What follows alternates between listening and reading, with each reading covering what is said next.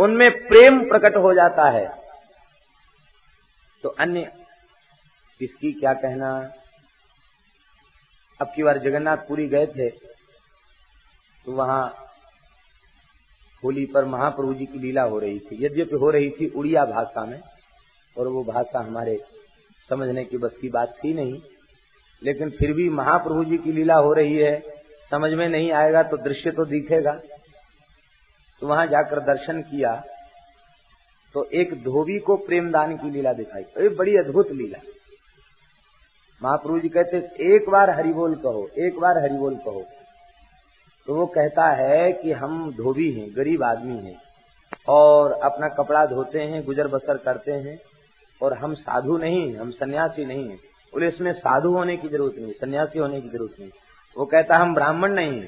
बोले, ब्राह्मण होने की भी ज़रूरत नहीं है। बोले, हम तो अंत्यज हैं अस्पृश्य हैं। बोले, कितना भी पतित हो, एक बार नाम ले लो, तुम पवित्र हो जाओगे। अब महाप्रभु जी के आग्रह पर एक बार उसने नाम लिया है, अब तो उसका कपड़ा छोना छूट गया, अब तो हरिबोल हरिबोल करके नाचने लग गया। अब उसकी पत्नी आई, उसने कहा, इसे क्या, उस पत्नी ने उसको छुआ तो वो नाचने लग गई, पुत्र आए, उन्होंने छुआ तो वो नाचने लग गए। इस प्रेम दान को ये दिखाया वहाँ नाटक में। कहने का तात्पर्य है कि केवल जिसको एक बार भगवान नाम उच्चारण करवा दिया, प्रेम दृष्टि से देख लिया, उसे प्रेम मिल गया। और उसको जिसने छू लिया, उसे प्रेम मिल गया। बस, प्रेम की प्यास हो भीतर। प्रेम की प्यास हो, भगवत प्रेम अवश्य ही प्राप्त होता है। भगवान तो प्रेम देने के लिए तैयार हैं, लेकिन प्यास तो होना चाहिए प्रेम की। श्री गदाधर भट्टी जी महाराज, वृंदावन के महान रशकाचार्य श्री गदाधर भट्टी जी महाराज, जिनके ठाकुर जी राधा वल्लभ लाल जी के सामने हवेली में विराजते हैं बड़े प्यारे ठाकुर जी स्वयं प्रगट ठाकुर जी श्री हवेली वाले मदन मोहन जी, आप भागवत जी की कथा कहते रसिक सब श्रवण करते तो सबको प्रेम प्राप्त था, सब रोते थे। एक महंत जी भी आते थे कथा सुनने। उनको प्यास तो प्रेम की थी, लेकिन हृदय इतना कठोर था कि चाहे जैसा प्रकरण हो, उनके मन में कभी करुण रस प्रकट ही नहीं होता। तो उनको बड़ी ग्लानी होती, ग्लानी इस बात की होती थी कि ये सब जो बेचारे सदग्रस्त हैं, ये तो रो रहे हैं। वो हम बाबाजी होके और उसमें भी एक मठ के अधिपति होकर के, हमारे भीतर तुम लोग क्या कहेंगे कि तो बड़े कठोर हृदय के हैं। तो उन्होंने क्या युक्ति सोची, वो माला झोली में लाल मिर्च का पाउडर लेके आते।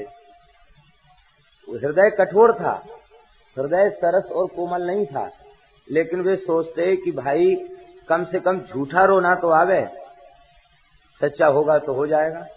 तो जब कोई ऐसा करुण रस्ता कोई प्रसंग आता तो माला जपते जपते और ऐसे एक बार आँख से हाथ लगा लेते, ओ, लाल तीखी मिर्च जब आँख में लगती तो स्वाभाविक आँसू निकलना स्वाभाविक था।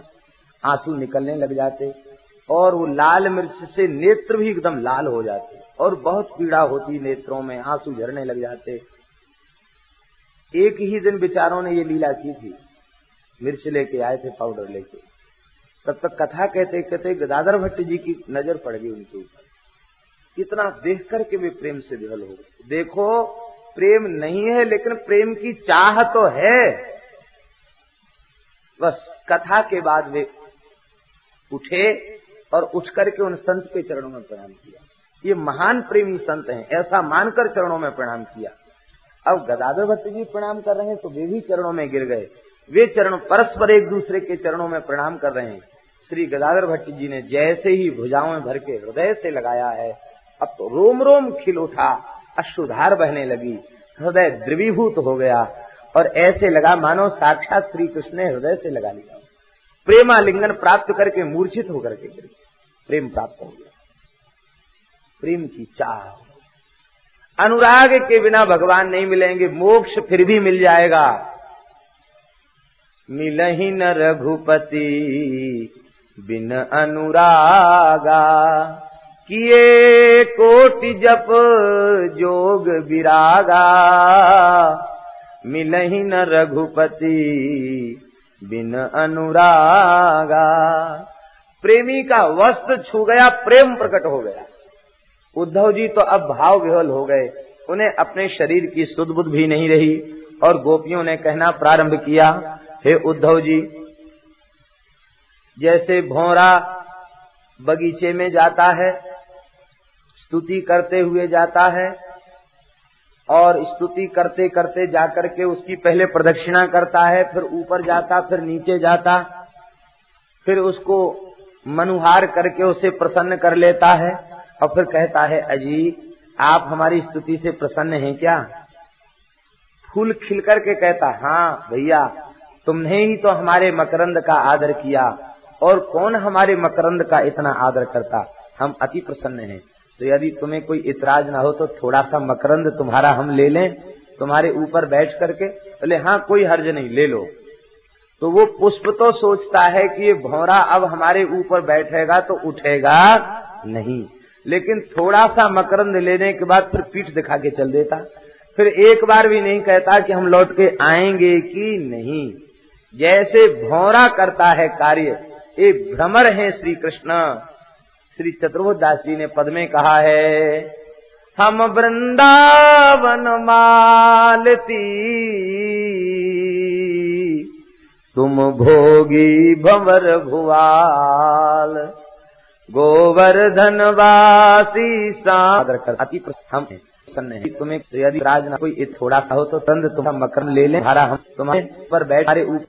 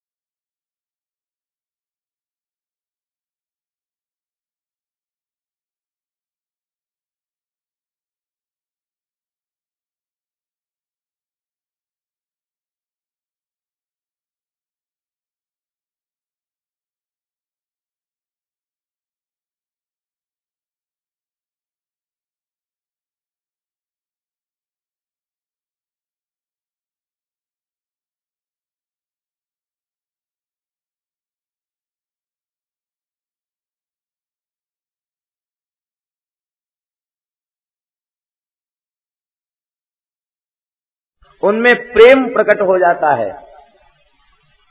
तो अन्य, इसकी क्या कहना?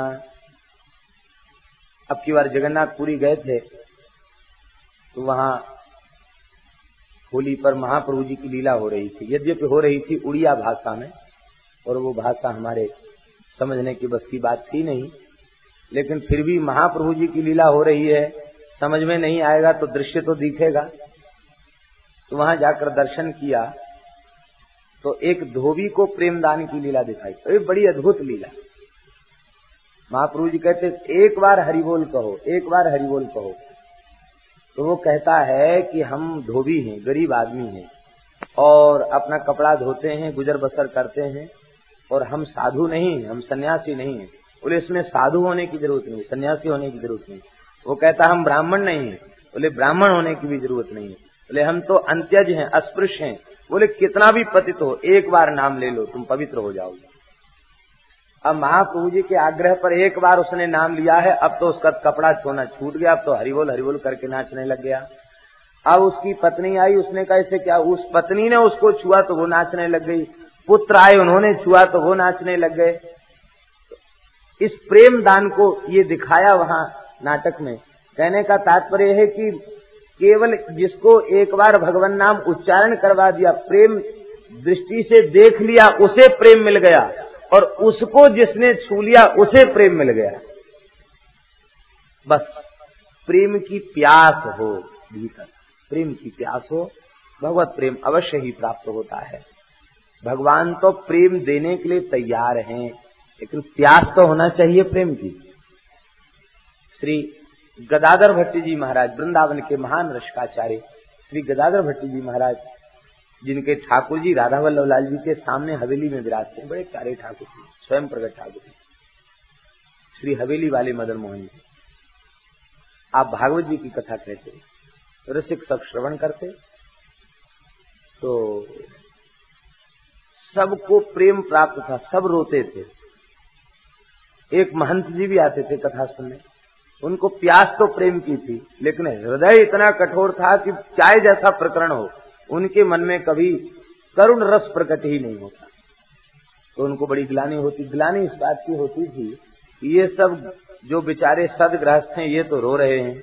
वो हम बाबाजी होके और उसमें भी एक मठ के अधिपति होकर के, हमारे भीतर तुम लोग क्या कहेंगे कि तो बड़े कठोर हृदय के हैं। तो उन्होंने क्या युक्ति सोची, वो माला झोली में लाल मिर्च का पाउडर लेके आते।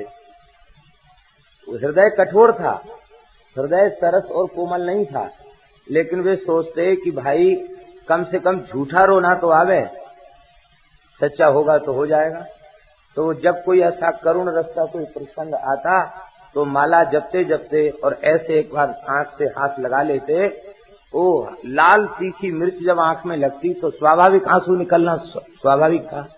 आँसू निकलने लग जाते और वो लाल मिर्च से नेत्र भी एकदम लाल हो जाते और बहुत पीड़ा होती नेत्रों में, आँसू झरने लग जाते। एक ही दिन विचारों ने ये लीला की थी। मिर्च लेके आए थे पाउडर लेके। तब तक कथा कहते कहते गदाधर भट्ट जी की नज़र पड़ गई उनके ऊपर।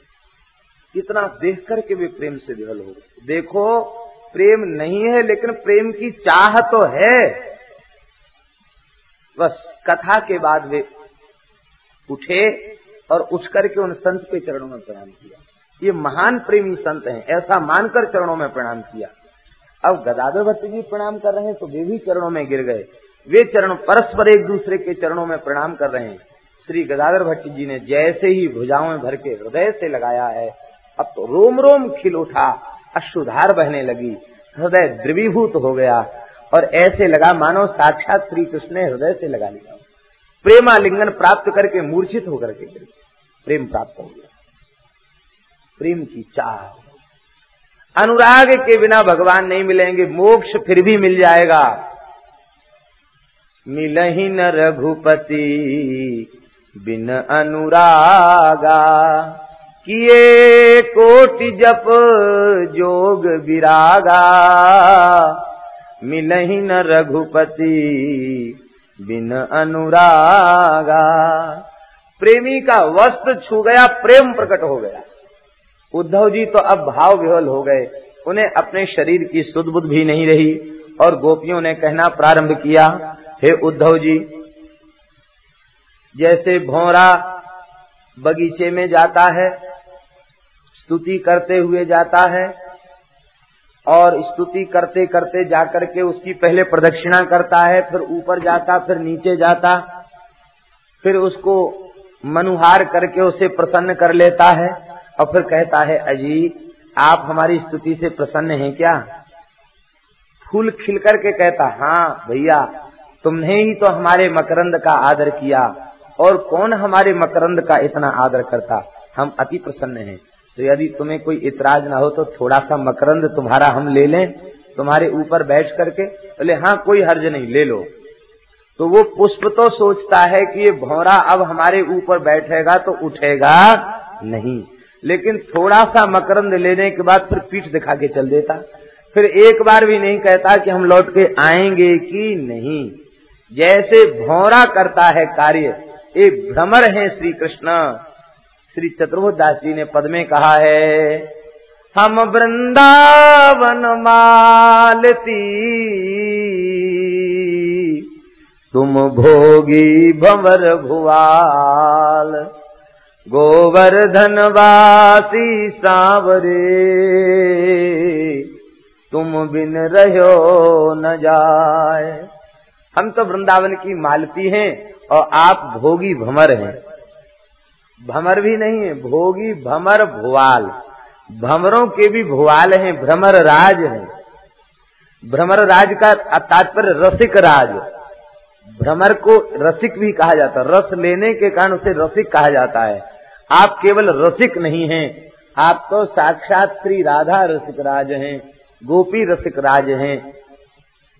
ऐसे आप हैं। तो जैसे भौरा व्यवहार करता है ऐसे ही भ्रमर के समान श्री कृष्ण का व्यवहार है।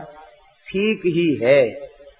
दुनिया की यह पुरानी रीति है, काम बना कि छोड़ के चल दिए।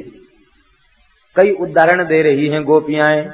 निश्वम त्यजंती गणका अकल्पम द्रपतम प्रजा।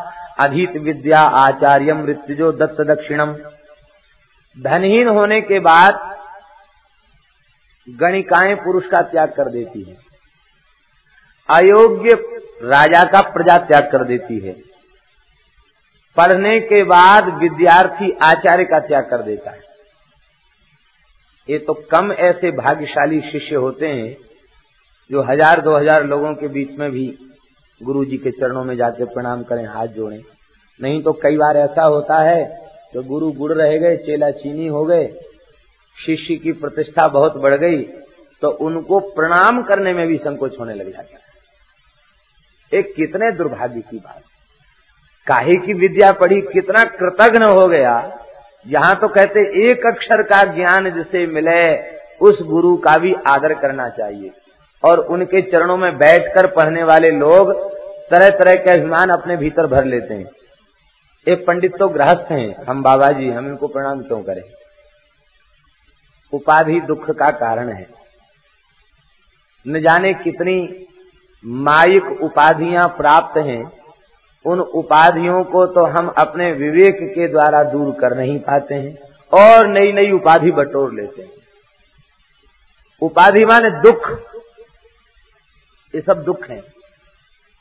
तो खूब पढ़ने के बाद भी अधित विद्या आचार्य हूँ फिर इसके बाद तो जीवन में एक आध बार मिलन हो जाए तो भी बहुत समझो। अधित विद्या आचार्य ऋत्विजम दत्त दक्षिणम। ये ऋत्विज तब तक यजमान से स्नेह करते हैं जब तक कि उन्हें दक्षिणा नहीं मिली। दक्षिणामणि को यजमान को छोड़ के चले जाते हैं। और छोड़ के नहीं चले जाते, यज्ञों में देखो आप, लीला पंडितों की। जिस दिन पूर्णाहुति होती है, उस दिन अपना थैला सजा के यज्ञशाला में ही ले जाते हैं। और जैसे ही नमो ब्रह्मणे देवाय करके तिलक लगाया गया, लिफाफा मिला बस जेब में धरा, चल दिए। जजमान कहे, महाराज, इतने दिन से तो हम आपकी कुछ सेवा नहीं कर सके, आपके पास बैठ भी नहीं सके। अब आप जा रहे हैं। दो चार दिन रुकी नहीं नहीं, हमको बंबई जाना, कलकत्ता जाना, हम तो बहुत व्यस्त हैं। हम नहीं रह सकते। अधीत विद्या आचार्यम ऋतुजम दत्त दक्षिणम। दक्षिणा दिया नहीं कि बस वो चले जाते हैं। और मान लो, अनुष्ठान सात दिन का ही है, या दस दिन का है। और यजमान कहे कि महाराज, दो चार दिन अनुष्ठान और बढ़ा दो। एक अच्छी सेवा तो हम दो चार दिन पीछे कर पाएँगे। तो कहते, भाई, बीच में छोड़ के हमने कलाबा बंधाया है। बीच में छोड़ के कैसे जाएँगे? अब तो रहना ही पड़ेगा। लेकिन दक्षिणा मिलते ही फिर नहीं रहते फिर चले जाते। यहाँ कहने का तात्पर्य ये है कि गोपियाँ कह रही हैं, ये ब्रज प्रेम की पाठशाला है और प्रेम को प्रेम के पाठ को पढ़ाने वाली आचार्या हम ब्रजांगनाएँ हैं। और छात्र कौन है? श्री कृष्ण वे अनंत कोट ब्रह्मांड नायक गोलोकाधिपति प्रभु विद्यार्थी बन के आए हैं। हमसे प्रेम का पाठ पढ़ने। और हम जब हमने प्रेम का पाठ पढ़ाकर उन्हें उत्तीर्ण कर दिया। सर्वोत्तम अंकों में उत्तीर्ण किया। इतना ही नहीं, उनको रास बिहारी बना दिया। महारास करने की योग्यता संपादित उनमें कर दी। इतना बढ़िया प्रेम का पाठ पढ़ाया। और जब महारास लीला हो गई तो बस यही गुरु दक्षिणा उन्होंने हमें दी। विरह दे करके वे चले गए। अधीत विद्या आचार्यम वित्तजम दत्त दक्षिणम। अथवा इस प्रेम रूपी महायज्ञ की आचार्य हम ब्रजांगनाएँ हैं। यजमान हम हैं। और ऋत्विज बन के आए श्री कृष्ण जैसे ही रास में हम दक्षिणा के रूप में इन्हें प्राप्त भई तो बस हमको छोड़ के प्रिय चले गए। अधीत विद्या आचार्यम ऋत्विजम दत्त दक्षिण। हे उद्धव जी, ये ठीक ही है, हमको इससे कोई पीड़ा नहीं है, लेकिन बस बात इतनी है कि वे दिन रात हमारे नेत्रों में, हमारे हृदय में, हमारे मन में हमारी बुद्धि में समाये रहते हैं, हमें एक क्षण का भी विश्राम मिलता नहीं है। हम तो चाहते हैं कि ये एक बार हृदय से निकल तो जाए, तनिक शांति तो मिले, लेकिन अब यह ऐसा भीतर अटक गया है कि अब निकालने से भी निकलता नहीं है। और उद्धव, अब जीवित रहने का सहारा भी और क्या बचा है हमारे पास? इनकी लीला कथा की चर्चा ही तो जीवन धारण करने का सहारा है। इसके बिना हम जी भी नहीं सकती। देखो, प्रेम क्या क्या है। जैसे लाख की चूड़ी, माताएँ लाख की चूड़ी पहनती हैं तो चूड़ी बनाते समय जो रंग उसमें डाल दिया जाता है, वो रंग उसमें स्थायी हो जाता है। तो उसमें से रंग हटता नहीं। रंग सोचे कि मैं चूड़ी से निकल जाऊँ तो क्या रंग चूड़ी से निकल सकता है? अथवा चूड़ी सोचे कि रंग हमसे निकल जाए तो निकल सकता है। क्योंकि जब सांचे में उसे ढाला गया, उसी समय वो रच पच गई है। तो प्रेम के सांचे में, प्रेमी के भीतर रग रग में कण कण में अणु अणु में भगवान श्याम सुंदर ऐसे व्याप्त हो गए हैं, ये श्याम रंग ऐसा चढ़ गया है कि अब ये निकालने से निकलता नहीं है। और श्याम सुंदर चाहे कि हम निकल जाएँ तो भी संभव नहीं है। सखी हो, श्याम रंग रंगी। श्याम रंग रंगी। सखी हो, श्याम रंग रंगी। देखी बिकाय गई वह मूर्ति। हृदय माही बसी। श्याम रंग रंगी, नैनन माही पगी, सखी हो श्याम रंग रंगी। नेत्रों में पग गई है। एक गोपी तो कहती है कि तू क्यों रो रही है कि श्याम सुंदर गैया चराए हुए गए? गैया चराए हुए नहीं गए हैं। एक जु मेरी अखियन में निश दिवस रहो करीबोन गाय चरावन जात सुन्यो सखी सोधो कन्हैया कौन? गाय चराने वाला कन्हैया, क्या दो कोई दूसरा है? श्री सुखदेव जी वर्णन कर रहे हैं गायंत्य प्रिय कर्माणी रुदत्यश्च गतह्रिय तस्य संस्मृत्य संस्मृत्य यानी कैशोर वाल्यो यहाँ एक विशेषण है गतह्रिया अर्थात उनकी लज्जा चली गई श्रद्धा सताम कुल जन प्रभवेश लज्जा। और नारी का आभूषण क्या है? लज्जा। लेकिन उनकी लज्जा दूर हो गई। लज्जा का त्याग कर दिया उन्होंने। इसका तात्पर्य है कि जहाँ लज्जा के त्याग की निंदा की गई है, और वहीं गोपियों ने लज्जा का त्याग कर दिया और वे त्रिभुवन बंध्या हो गई ये क्या बात है? इसका तात्पर्य है, लोक के व्यवहार में, लोक की मर्यादा में, लोक की प्रवृत्ति में लज्जा आदरणीय लेकिन भगवत प्रेम में लज्जा, भगवान के चिंतन में लज्जा, भगवान के ध्यान में लज्जा, भगवान के लीलाओं के वर्णन में लज्जा, वो बाधक नहीं है, वो साधक नहीं है, वो अतिशय बाधक है। वह प्रशंसनीय नहीं है, अति निंदनीय है। इसलिए भगवान के प्रेमी लज्जा का त्याग कर दे। विलज गायन विलज्जो विचरे दसंगा एकादश में गायन विलज्जा। लज्जा को छोड़ करके भगवान के नामों का गायन करते हैं, कीर्तन करते हैं, भगवान के पदों का गायन करते हैं और असंग विचरे, असंग होकर के वह विचरण करते हैं। तो गोपियों में लज्जा का अभाव हो गया। इसका तात्पर्य है कि बहुत सी लीलाएँ ऐसी हैं जो कहने योग्य हैं। और बहुत सी लीलाएँ ऐसी हैं जो कहने योग्य नहीं, केवल आस्वादन के योग्य हैं। स्वगत आस्वादन के योग्य हैं। माखन चोरी लीला, गोवर्धन धारण लीला, पूतना उद्धार लीला, सकट भंजन लीला, तृणावर्त उद्धार लीला, ये सब कहने की योग्य लीलाएँ हैं।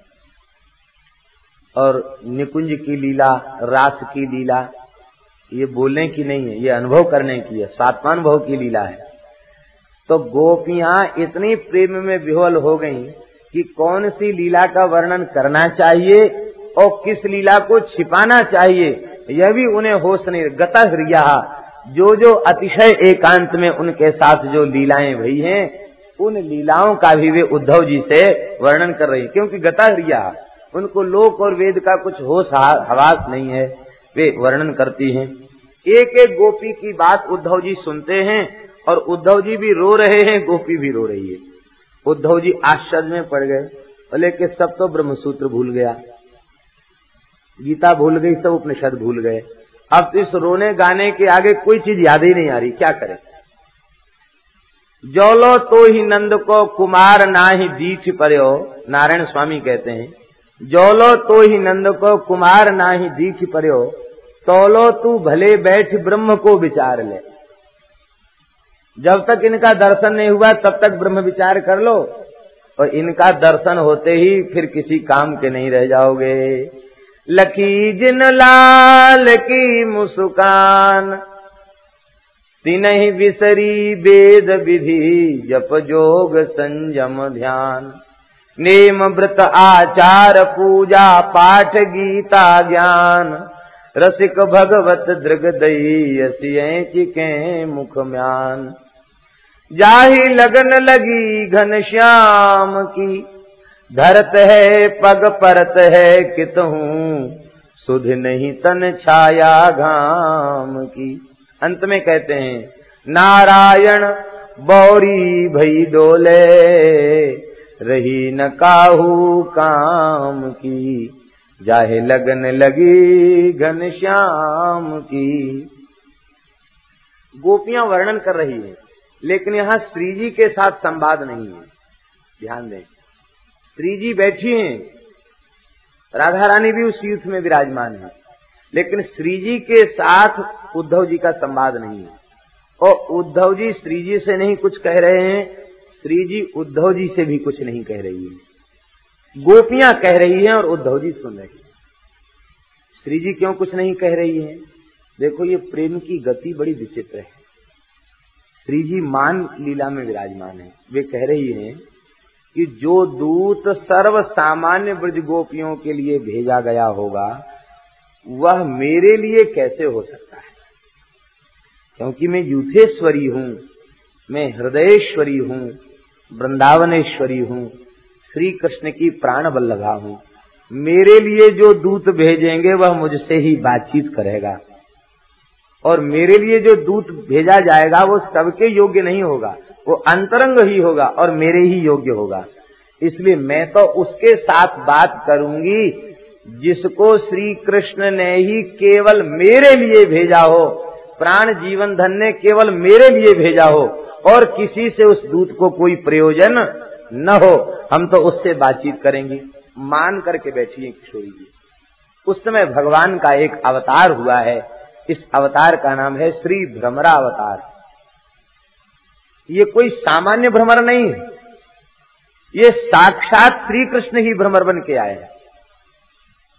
क्योंकि जिन श्री किशोरी जी के चरण कमल मकरंद के आग्रहण के लिए वे निरंतर व्याकुल रहते हैं स्मरगरलखण्डनम् मम शिरसि मण्डनम् देहि पदपल्लवमुदारम्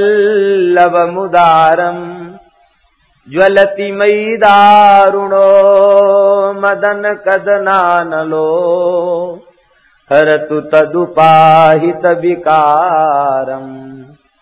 देहि मुखकमलमधुपानम् देहि मुख कमल मधुपानम। जिनको अपने मस्तक का आभूषण बनाने के लिए श्याम सुंदर भी व्याकुल रहते जिन चरण कमलों को। उन चरण कमल मकरंद का आग्रहण करने का सौभाग्य किसी प्राकृत जगत के भ्रमर को कहाँ संभव है? संभव नहीं। कोई प्राकृत भौरा किशोरी जी के चरण कमल मकरंद की सुगंध का पान करे, मकरंद का पान करे, ये किसी प्राकृत भ्रमर का सौभाग्य नहीं हो सकता। प्राकृत भ्रमर की छोड़ दो। आज महेश शिव सनकादि का भी यह सौभाग्य कहा, जो किशोरी जी के पद पंकज के भ्रमर बन सके। श्री कृष्ण के पद पंकज के भ्रमर तो हैं, लेकिन श्री जी के पद पंकज के भ्रमर तो स्वयं श्याम सुंदर है। तो आज ठाकुर जी ही भ्रमर बन करके आए हैं। ये भ्रमरावतार है। एक बार वृंदावन में ऐसी लीला हुई थी। भ्रमर गीत, अष्टयाम में भ्रमर गीत चल रहा था। तो जैसे ही भ्रमर गीत का प्रारंभ हुआ तो उसी समय एक भ्रमर यमुना की कुंज की ओर से चल के आया। ये जयसिंह घेरा की बात है। और चल के आए जो श्री जी के स्वरूप थे, उनके चरणों में गुनगुनाने लगे। और जब तक भ्रमर गीत का प्रकरण चला तब तक वो श्री जी के चरणों में गुनगुनाता रहा। प्रत्यक्ष लोगों ने दर्शन किया और वो लीला भी अद्भुत ही लीला हुई। कोई ऐसा नहीं था जिसे होश हो कि हम कहा बैठे। सबके सुधारा गए आज भी वृंदावन में ऐसी ऐसी लीलाएँ हो जाती अद्भुत लीला। ये साक्षात श्री कृष्ण ही भ्रमर बन के आए हैं और श्री जी के चरणों का चुंबन कर रहे हैं, गुनगुना रहे हैं। मानो माननीयों में शिरोमणि श्री स्वामिनी जी को भी मना रहे हों।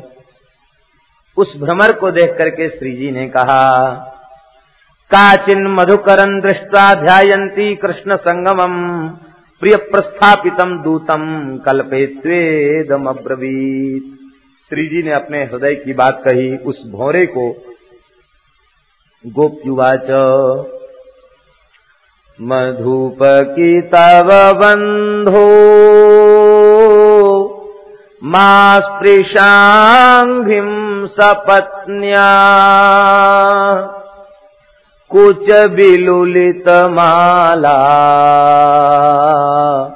कुङ्कम स्म वहतु मधुपतिस्तन् मानिनीनाम् प्रसादम् यदु सदसि विडम्ब्यम्। यस्य दूतस्त्वमीदृक्। हे मधुप, संबोधन है। मधुन पिवन मधुपा मधुपान करे, ये दो के संबोधन है। श्री कृष्ण का भी संबोधन है और भ्रमर का भी संबोधन है। भ्रमर मधुपान करता है इसलिए मधुप है। और श्याम सुंदर अधर सुधा मधु का पान करते हैं इसलिए भी अधर मधु का पान करते हैं इसलिए भी, भी मधुप हैं। गोपियों के अधरा सब का पान करते हैं इसलिए वे भी मधुप हैं। तो जो जैसा होता है उसका वैसे ही व्यक्ति से प्रेम हो जाता है तू भी मधु पीने वाला और श्री कृष्ण भी मधु पान करने वाले, अधर सुधारस पीने वाले हैं। इसलिए लगता है तुझे उन्होंने अपना अंतरंग मान करके तुझे ही दूत बनाकर भेजा है। कि तब बंद हो? जय राधे जय राधे जय राधे जय राधे। राधे, जय राधे। राधे, जय राधे। जय राधे जय राधे जय राधे जय राधे जय राधे जय राधे। जय राधे। जय राधे जय श्री राधे। जय राधे जय श्री राधे। जय राधे जय राधे। जय राधे जय राधे। जय राधे जय राधे जय राधे जय राधे जय राधे जय राधे जय राधे। जय राधे जय राधे जय राधे जय श्री राधे। जय राधे जय राधे जय जय राधे जय श्री राधे जय। राधे जय श्री राधे। जय राधे जय श्री राधे जय। राधे जय श्री राधे। जय राधे जय राधे। जय राधे जय श्री राधे।